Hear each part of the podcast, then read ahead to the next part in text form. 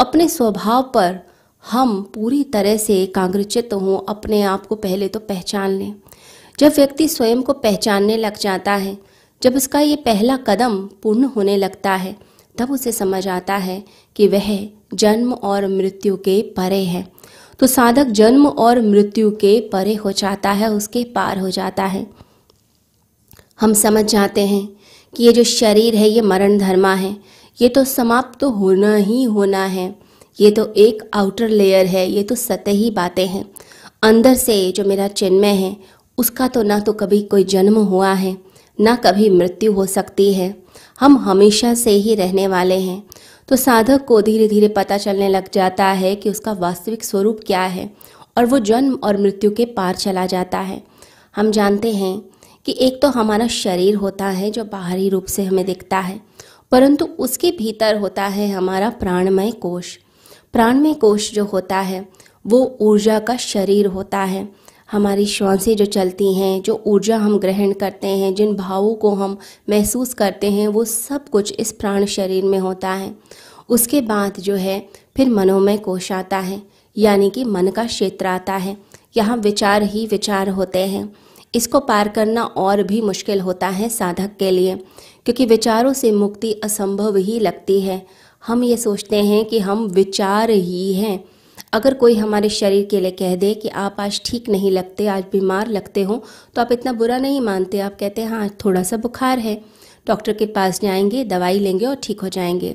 लेकिन अगर कोई आपसे कह दे कि आपका दिमाग ही खराब है, आपका मन खराब है, या आपके विचार अच्छे ही नहीं हैं, हम आपके विचारों से सहमत नहीं हैं तो आपको बहुत झटका लगता है। क्यों? क्योंकि हमने अपने आप को आइडेंटिफाई कर लिया है, एक तादाद में बना लिया है कि मन यानी विचार मैं हूँ। इसके पार जाना बहुत मुश्किल है। विचारों के लिए, सिद्धांतों के लिए लोग बहुत लड़ाइयाँ करते हैं। अब इसके भी जो पार होता है, वो विज्ञानमय कोश यानी कि बुद्धि का कोश होता है। अब अपनी बुद्धि तक भी पहुँचना, ये भी बड़ा मुश्किल हो जाता है। जब ये सारे तल पार करता जाता है, एक साधक अपने भीतर पहुँचता ही चला जाता है तो अपने आनंद में कोष तक पहुँच जाता है, अपनी आत्मा तक पहुँचता है। यहीं तक की हमारी यात्रा होती है कि स्वयं को पहचान लेना। तो जो स्वयं को पहचान लेता है, उसे अशरीरी भाव होने लग जाता है। यानी ऐसा लगता है कि शरीर का खोल तो बाहर रह गया, और मैं जो आत्मा हूँ वो मैं उसके अंदर ही रहती हूँ। ऐसा लगेगा कि मेरे अंदर का जो अहंकार है, वो चला गया है। जैसे शरीर को कोई छोड़ दे और अंदर से बाहर निकल आए। जैसे कोई व्यक्ति अपने घर पहुँच जाता है तो बाहर कोट को टांग देता है और घर के भीतर प्रवेश कर जाता है। तो बाहर कोट टंगा रह जाता है और व्यक्ति अंदर चला जाता है। बिल्कुल ऐसे ही आपको अनुभव होता है। जैसे खेत में जो किसान है, एक झूठा आदमी बना देता है, उसके ऊपर एक हांडी लगा देता है, एक मटका लगा देता है और उसके जो कपड़े हैं, वो हवा में झूलते रहते हैं।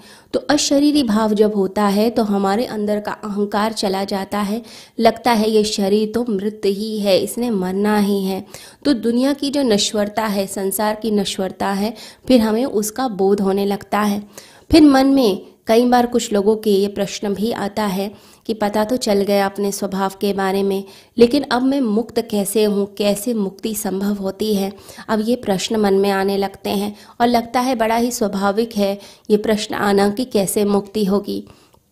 लेकिन अगर यह आपके मन में आ रहा है कि कैसे मुक्त हूँ तो इसका अर्थ है कि अभी आपने जो पहला कदम था, वो ठीक से पार नहीं किया है।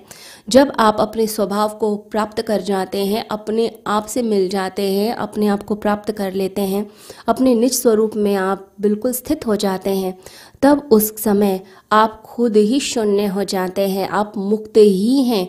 फिर प्रश्न ये नहीं आता कि कैसे मुक्त होंगे, आप मुक्त ही होते हैं।